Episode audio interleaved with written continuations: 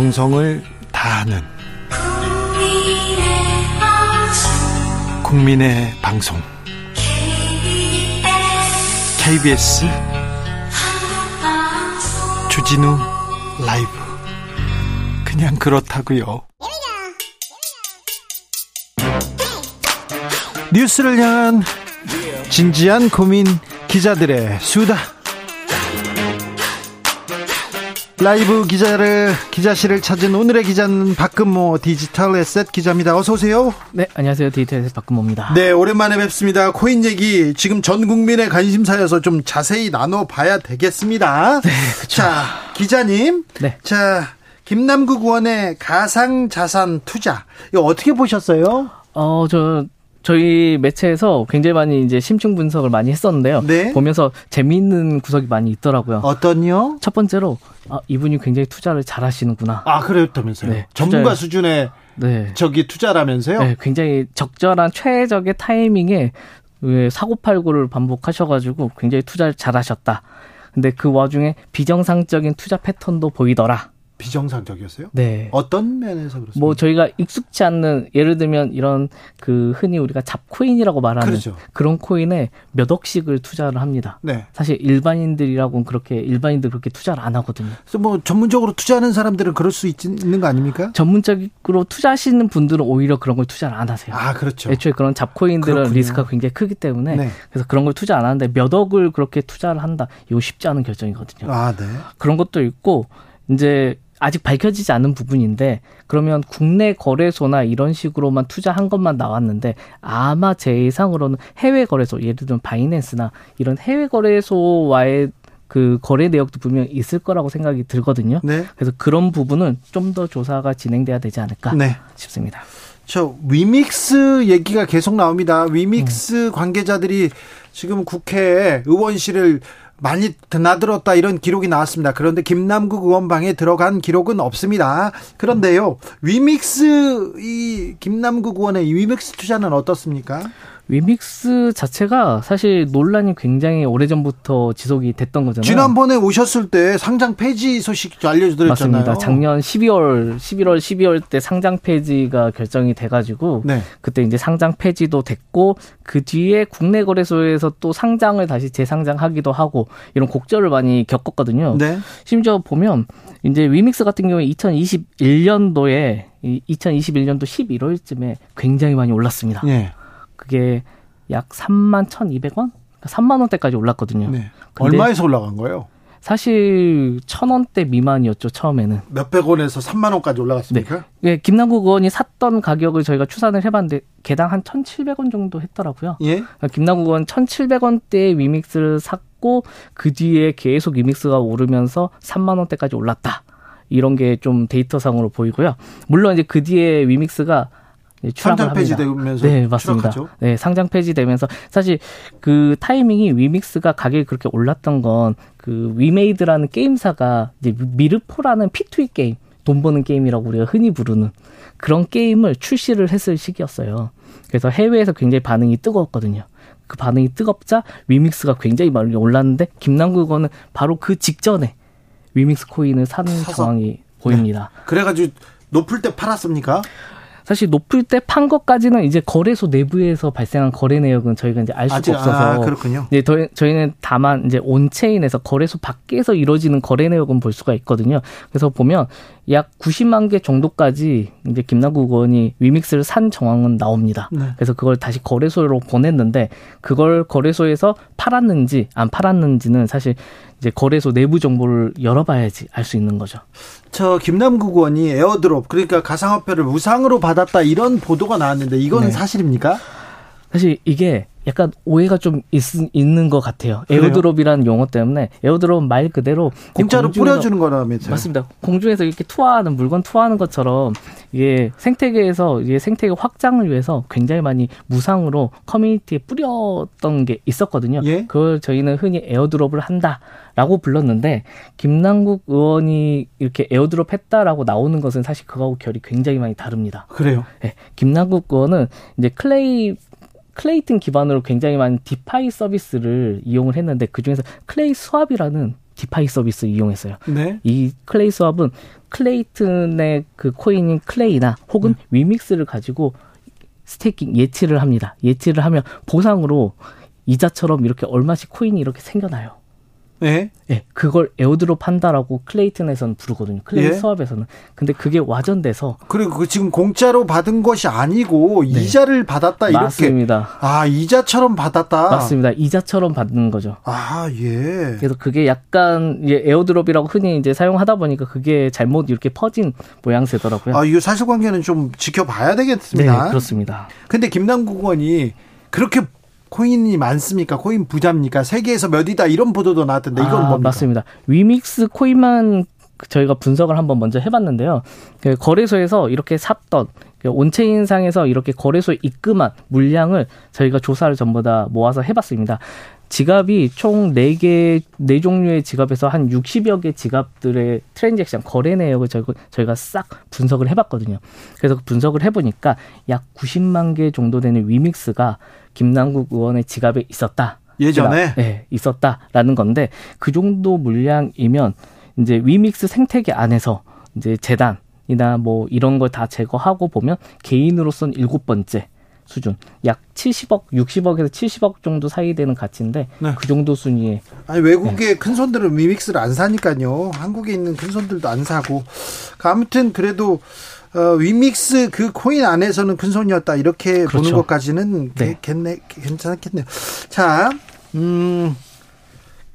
검찰 수사가 네. 어떻게 진행되고 있는 것 같습니까? 왜 이렇게 더디죠? 왜 무슨 음. 얘기가 음. 없지요? 사실 검찰 수사가 진행이 되려면 필연적으로 거래소 내부 정보를 이제 살펴봐야 됩니다. 압수수색했잖아요. 네, 압수수색했죠. 여기서 이제 압수수색했다고 끝나는 게 아니고 국내 거래소에서 발생한 거래 내역은 사실 이미 다 확보를 했을 거예요. 아, 그러니까요. 검찰이. 근데 이게 중요한 게 아니고 이건 사실 저희가 온체인에서 거래소에 입금된 내용만 보고도 일부 추산이 가능하거든요. 그래서 약 60억에서 100억 정도 되는 코인을 투자한 걸로 보이는데 60억 100억이요? 네, 그 정도 규모의 코인을 투자한 걸로 보이는데 중요한 것은 제가 처음에 말씀드렸던 것처럼 일반적으로 코인 투자하는 사람의 단계가 있습니다. 첫 번째 국내 거래소에서 투자를 합니다. 네. 그래서 거래소에서 입금 계좌 만들고 사고 팔고 하죠. 그 다음에 단계는 해외 거래소 이제 계좌를 열어서 네, 해외 에서 투자를 합니다. 예. 그 다음 단계가 DeFi를 이용하는 겁니다. 그게 뭐예요? 네, 탈중앙화 금융 서비스. 제가 조금 전에 말씀드렸던 클레이 스왑 네. 이라고 말한 그 서비스가 있는데 이건 누구나 블록체인 상에서 누구나 금융 상품을 만들 수가 있어요. 아, 그래요? 네, 금융 상품을 만들고 거기서 자금을 모집할 수 있어요. 모집하고 나서 여기 이자를 얼마씩 주는 것도 배당해 주는 것도 본인이 설정을 할 수가 있는 거예요. 그래요? 근데 네. 그걸 했습니까? 네, 김남국은 이것까지 했죠. 다른 사람의 그러면 가상자산을 이게 투자를 받았다. 뭐 사실 이게 직접 투자를 받는 거 아니고 저희가 음, 보통 그 풀이라고 부르는 바구니를 하나 네. 만듭니다. 그 바구니에 자기의 가상자산 넣고 다른 사람 가상자산을 넣는 식이죠. 그러면 사람들이 여기서 필요한 가상자산 빼가면 네. 내가 이걸 만들어 놨잖아요. 가상자산 그럼 펀드를 만들었다는 맞습니다. 거예요? 약간 그런 비슷한 맥락인 거죠. 근데 그걸 누구나 만들 수가 있습니다. 아, 누구나요? 네. 특별한 기술이 있는 것도 아니고 필요한 것도 아니고 누구나 만들 수 있는 그런데 거죠. 그 바구니를 누, 어떻게 만들었고 누가 들어왔는지 그건 또 굉장히 좀 폭발력이 있을 수도 있겠네요. 그렇죠. 그걸 이제 살펴봐야 되는 건데 이게 문제가 있습니다. 이게 온체인에서 이렇게 거래 내역은 전부 다 투명하게 우리가 볼 수가 있거든요. 예? 근데 문제는 그 지갑 주소는 라벨링 이름표가 안 달려 있어요. 예? 누구 건지 확인이 안 돼요. 이걸 확인하려면 아니 했다면서요? 아 이걸 하려면 여러 가지 단계가 필요한데 이 지갑이 거래소로 입금되는 것까지 저희가 살펴봐야 됩니다. 네. 그 거래소에 입금된 그 순간까지 확인을 해야지만 확실하게 아 이 사람 누구 거였구나 이 지갑은 누구 거의 지갑이었구나라는 걸 알 수가 있는 거죠. 네. 그래서 그 단계까지 진행이 돼야 되는데 그 단계는 사실 분석하는데 쉽진 않을 것 아. 그래서 검찰 아, 수사가 이렇게 좀 시간이 좀 네, 걸리는군요. 걸릴 수밖에 네. 없는 거죠. 시간 걸려가지고 총선 직전에 나올 것 같다 이런 사람들도 있어요. 이렇게 예상하는 사람. 네. 진짜 그럴 수도 있을 것 같다는 생각. 이게 해외 거래소까지 범위를 넓히면 네. 시간이 굉장히 많이 걸립니다. 네. 테라 사태처럼 굉장히 많이 걸릴 수가 있어가지고요. 예. 자, 근데 코인 하는 분들은 김남국 의원 이 사건을 어떻게 봅니까? 어, 굉장히 사실 이게 반반으로 약간 갈리는 게 좀 있더라고요. 예. 제가 취재를 업계 취재를 해보면 먼저 첫 번째는 어 김남국 의원이 굉장히 코인에 대해서 친화적인 사람이었구나. 예. 이런 사람인지 몰랐다. 예. 그래서 이런 사람들이면 좀 더 우리가 지원해줘야 되는 거 아니냐. 그런 사람 있습니까? 그런 사람이 실제로 있습니다. 네. 그래서 이런 부류가 있고 반대로 이건 내부 정보나 정상적 비정상적인 경로로 정보를 입수해서 투자한 거 아니냐. 단적으로 처음에 김남국 의원이 10억을 가지고 9억 8천 가지고 투자를 시작을 했잖아요. 2021년도 2월에 처음에 업비트에 넣어서 투자를 시작을 했거든요. 예. 근데 그 돈을 비트토렌트라는 잡코인으로 40억 대까지 이제 두 배 이상을 뻥튀기 했던 걸로 나오거든요. 예. 사실 그게 일반 투자자라면 사실 불가능한 영역입니다. 아, 모르는 데다가 10억씩 이렇게 내는 사람은 없다 그쵸. 이 얘기는 거죠? 맞습니다. 근데 그 정도의 투자 능력을 갖춘 분이라서 이게 그럼 비정상적인 경로로 정보를 어디서 입수한 거 아니냐라는 의구심을 갖고 계신 분들도 많죠. 자, 이 사건이 이 가상 자산, 이 가상 자산 시장에 어떤 영향을 미치고 있습니까? 사실 게임 업계가 제일 먼저 반응하고 있는 것 같아요. 네. 게임 업계는 이제 P2E 이제 위믹스가 끼어 있다 보니까 아무래도 P2E라는 것 때문에 사람들이 어 P2E에 대한 인식이 너무 안 좋아진 거 아니냐. 네. 그래서 가상 자산에 대한 불신이 굉장히 커진 거 아니냐라는 네. 의구심을 굉장히 갖고 있고 네. 그래서 실제로 업계에서는 어 P2E가 국내에서는 불가능했지만 네. 그래도 해외 법인을 만들거나 해외 서비스하는 형태로 어떻게 활성화시킬 수 있을 것 같았는데 네. 이번 사건으로 굉장히 어려워진 것 같다. 예. 그리고 가상자산 투자에 대한 불신도 일반 투자자들 사이에서 굉장히 커진 것 같다. 알겠습니다. 기자들의 수다 박근무 기자와 함께했습니다. 감사합니다. 네, 맞습니다. 누리호 3차 발사 후에 1단 분리 성공했고요. 2단 분리도 성공했습니다. 우주로 잘 날아가고 있습니다. 400km 넘어갔고요. 차세대 소형 위성도 분리 성공했습니다. 이따가 어제 말씀드렸잖아요. 소형 위성 가고 그리고 큐브 위성 같이 실었는데 큐브 위성도 잠시 후에 분리할 것 같습니다. 성공으로 가고 있습니다. 우주로 잘 날아가고 있다는 소식도 함께 전합니다. 교통 교통정보센터 다녀오겠습니다. 김민희 씨.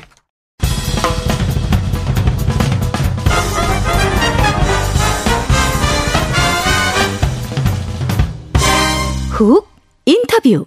모두를 위한 모두를 향한 모두의 궁금증 훅 인터뷰 정치가 사라졌다. 국민들이 정치를 걱정하고 있다. 이런 얘기 계속 나옵니다.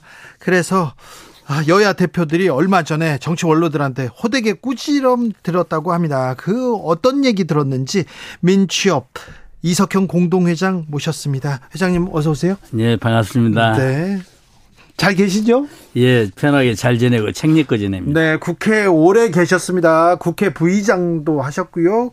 그리고 특별히 뭐 인권을 위해서 애쓰시던 모습 생각납니다. 예. 자, 민취업 만든 지가 84년에 만들었어요? 그렇습니다. 지금 딱 39년 됐죠? 네. 1984년에 네. 창립이 됐으니까. 그때 신민당에 네. 이제 80년대 전두환 시대 아닙니까? 전두환 아주 참 아주 혹독할 때죠. 혹독할 때 그래도 YS DJ 이렇게 움직이면서 네. YS계하고 DJ계하고 막 좀 으르렁거렸잖아요. 그러면 그래가지고 화합하자 손잡자 하고 그 만든 거죠. 그렇죠. 네. 그때 네.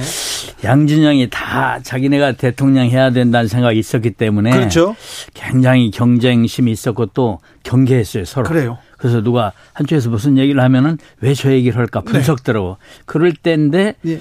음, 전두환 독재에 이제 맞서기 위해서 예. 우리가 하나로 뭉쳐야 된다는 그런 자각에서 네.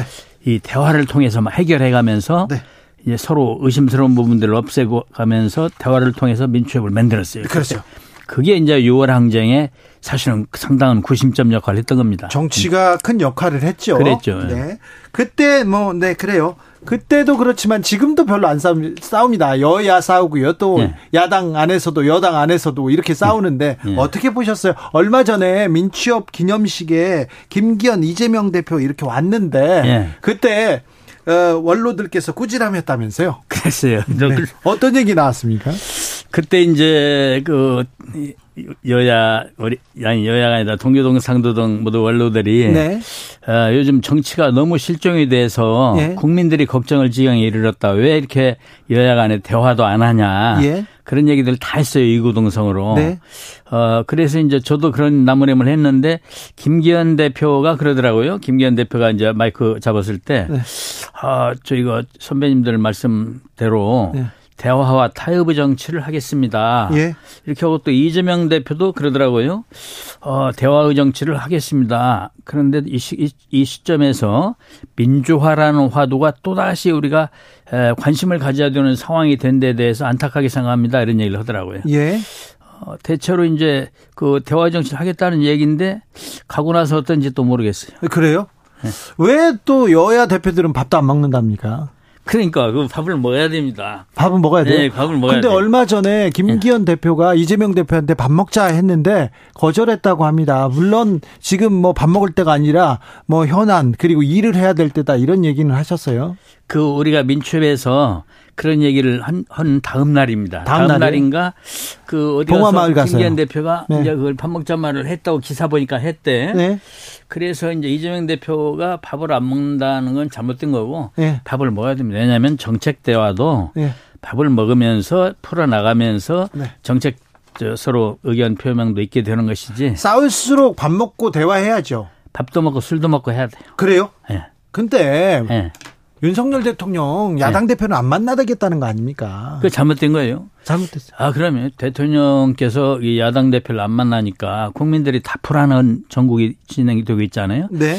그러니까 어떻게 되냐면은 사법적인 의혹이 있더라도 네. 그건 사법의 일은 사법에게 맡기고 네. 정치의 정치의 일은 정치인들끼리 풀어 나가야 되거든요. 네. 근데 그 일을 안 하는 거예요 대통령께서. 네. 대통령과 야당 대표 만나는 건 전국 현안 풀어나가는데 지금 절대적인 중요한 일이죠. 아니 그냥 안 만나겠대요. 정치에 관한 거는 안 하겠대. 이 야당 음, 대표는 안 만나겠대요. 그런데 네? 야당 자체를 인정 안 하는 것이 될 수가 있습니다. 자칫하면 네? 이게 거기에서 어떤 대화가 오고 가는 건 둘째고 네? 적어도 형식에 있어서 야당 당원들이 뽑아놓은 야당 대표를 당 대표로 있는 한은 그걸 만나야지 인정하고 만나야지 그 자체를 안 만나버리는 것은 그리고 또 그쪽에서 원내대표는 만나겠다 뭐 이런 얘기가 나오대요. 예. 그건 잘못된 얘기예요. 그럼 담 집안 싸움 나죠.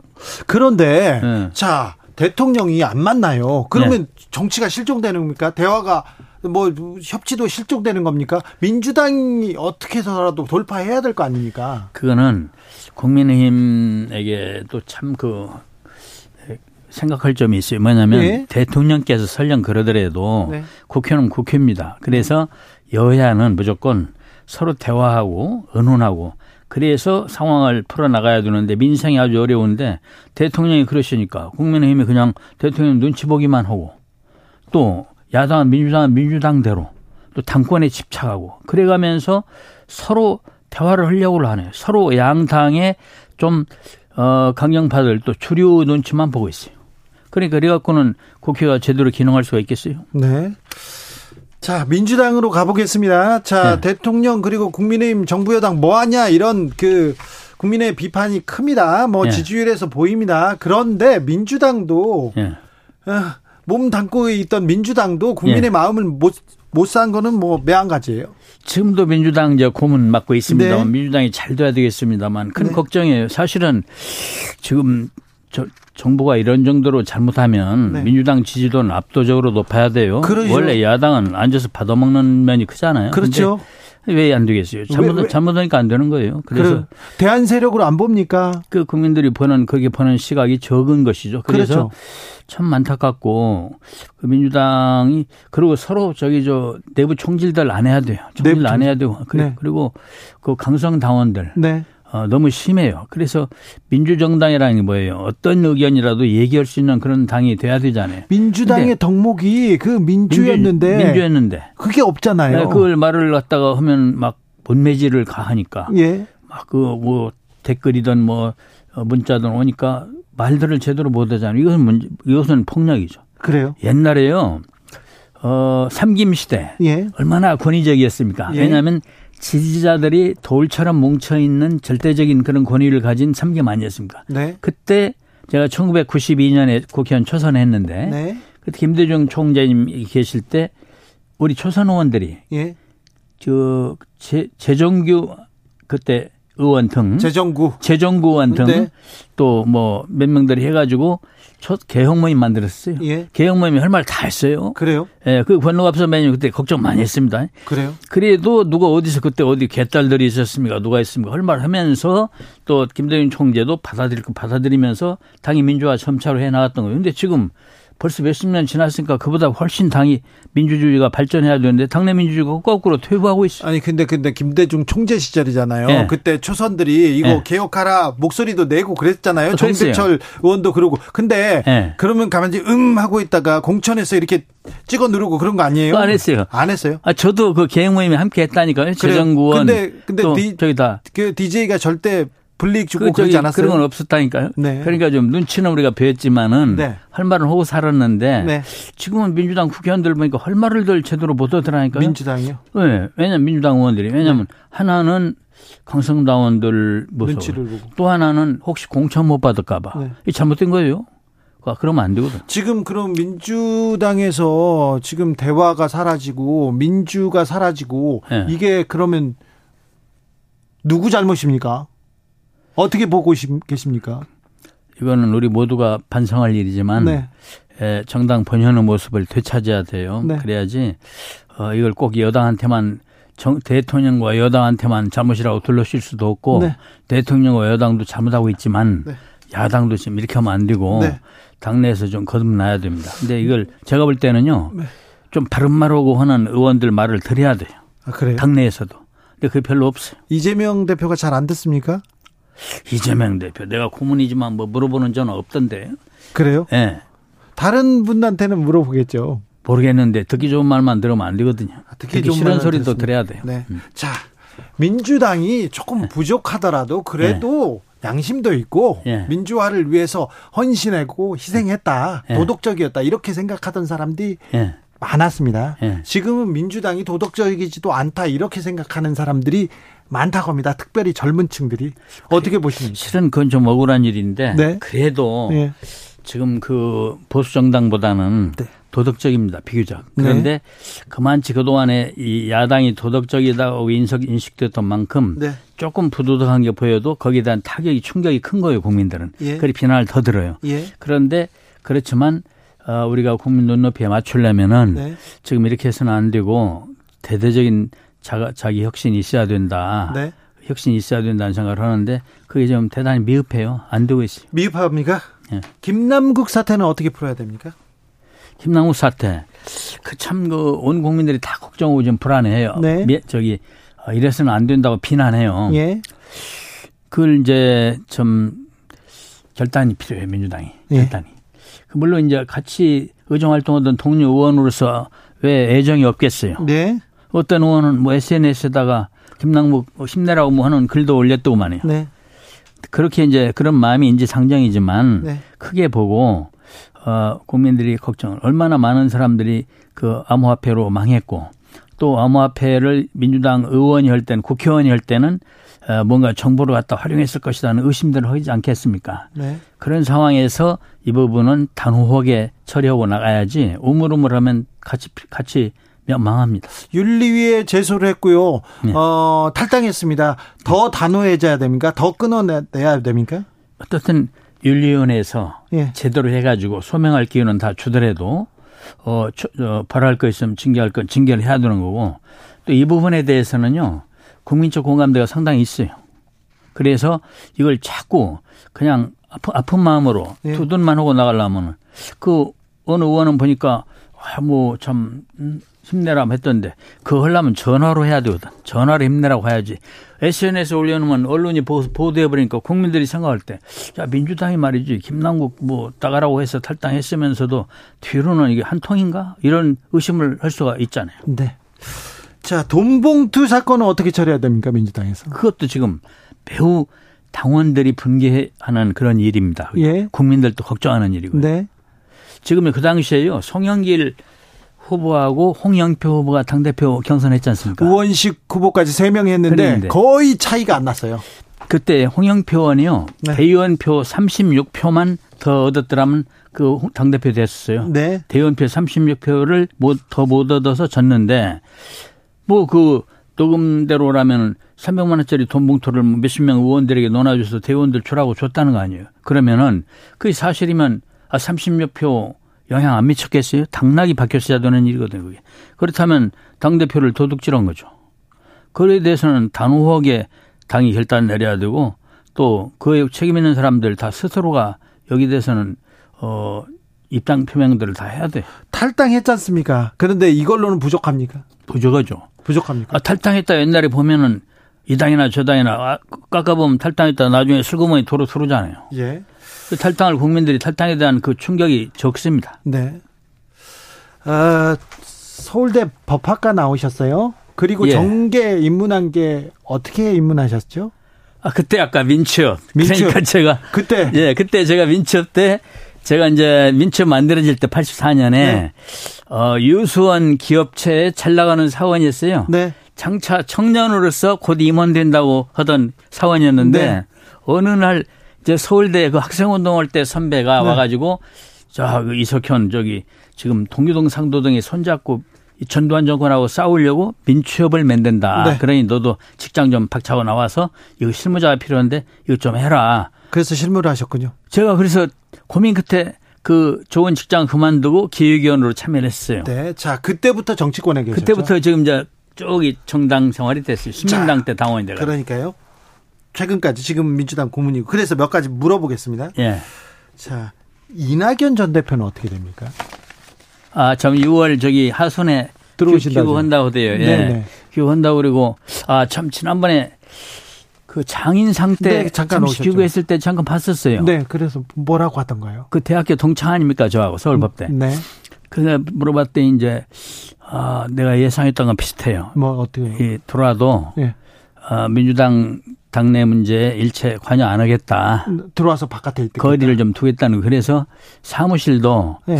어 저 측근들은 여의도에 어디야 좋다 그러는데 여의도 안 없고 광화문에 없겠다. 네.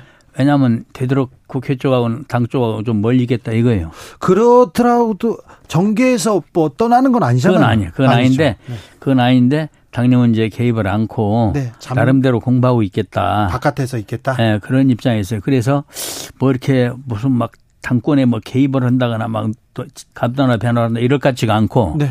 조금 이렇게 초연하게 있고 싶어하는 것 같아요. YS계 DJ계도 치열하게 싸웠잖아요. 네. 그런데 지금 친명, 친이, 친, 친낙 네. 너무 치열한 것 같아요. 그럼 안 되거든요. 지금 이게요. 다 당에 다 소중한 자산들인데 이게 그냥 극단적으로 싸움을 해서는 뭐 수박 그런 얘기 나오면 안 되는 겁니다. 그리고 아 그 이낙연 전 대표도 우리 당의 소중한 자산이죠. 그런데 막 그렇게 몰아세워도 안 되고 그리고 어떤 저 당내에서 아까도 얘기했지만 내부 총질을 서로 안 해야 돼 서로. 네. 네. 그래야 되고 그래서 당내 이런 정도로 되는 것은 대화가 부족하고 또 하나는 서로 어 견제 심리가 너무 많아요. 의심이 네. 많고. 옛날 동교동 상도동이 말도 못하게 경계를 하고 있을 때인데 어느 정도로 꾸준히 대화를 했냐면 하루 안 빼고 이면 대화들 하면서 네. 어, 술 드셨죠 그때는 네? 술 먹고 그랬어요 술도 먹고 밥 먹고 그때 김대중 선생이 사형 선고 받았다가 예. 미국에 간신히 살아서 망명하고 있을 때인데 네. 김상현 그 의장 권한 대행이 예. 민초 만들 때 네. 아주 참 김영삼 어, 총재랑 많이 만나면서 의논해가면서 서로 양 어느 정도 했냐면 행사를 해도요. 지금 양 의장 이제 귀국했을 때 양 의장 김대중, 김영삼, 김영삼, 김대중 양 의장님을 모시고 이렇게 행사를 하게 됐습니다. 아, 항상 이렇게 항상 하나 앞, 누구를 앞에 말하면 총무국장이 동교동이면 조직국장은 상도동. 항상 그렇게. 그럼 총무 부국장은 상도동이고 조직 부국장은 동교동. 항상 모여서 뭔가는 했어요. 그래서 그다음 제 말씀은 지금도 하고 싶은 얘기는 나눠 먹기도 잘하면 괜찮아요. 알겠습니다. 자. 예. 자, 한동훈 법무부 장관 정치인으로 어떻게 봅니까? 그 정치인이 아니고 원래 지금 장관이니까 행정 강요잖아요. 네. 근데 정치인 할 얘기를 자꾸 해버리잖아요. 아, 그렇습니까? 예. 근데 총선은 나올 것 같아요. 그 지금 하는 걸로 봐서는 나올라니까 저러지 싶어요. 그렇습니까? 예. 어, 네. 조국 전 장관은요? 예. 어떻게 보십니까? 안 나올 걸로 보는데요. 안 나올 것 같아요? 안 나올 거예요. 네. 그건 원래 정치에 대한 집념이 강한 분은 아닌데 네. 그 참 세파에 시달렸죠 그야말로. 예. 그런데 이제 한동훈 씨는 보니까 무슨 정치적인 뜻이 없으면 저렇게 할 리가 없는데 싶더라고. 국회 답변을 봐도 정부 강요로서는 할 수 없는 반응이잖아요. 그렇습니까? 네. 네. 그래서 그러다 보니까 또 무슨 지지도가 그쪽에서는 올라갔다고도만. 그러게요. 그 잘못된 겁니다. 잘못된 겁니까? 그 얘기는요.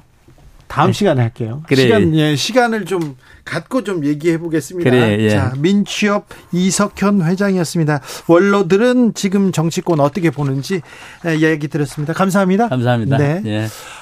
아, 누리호 비행은 종료됐습니다. 위성 궤도 안착 여부는 8시쯤 발표될 예정인데요.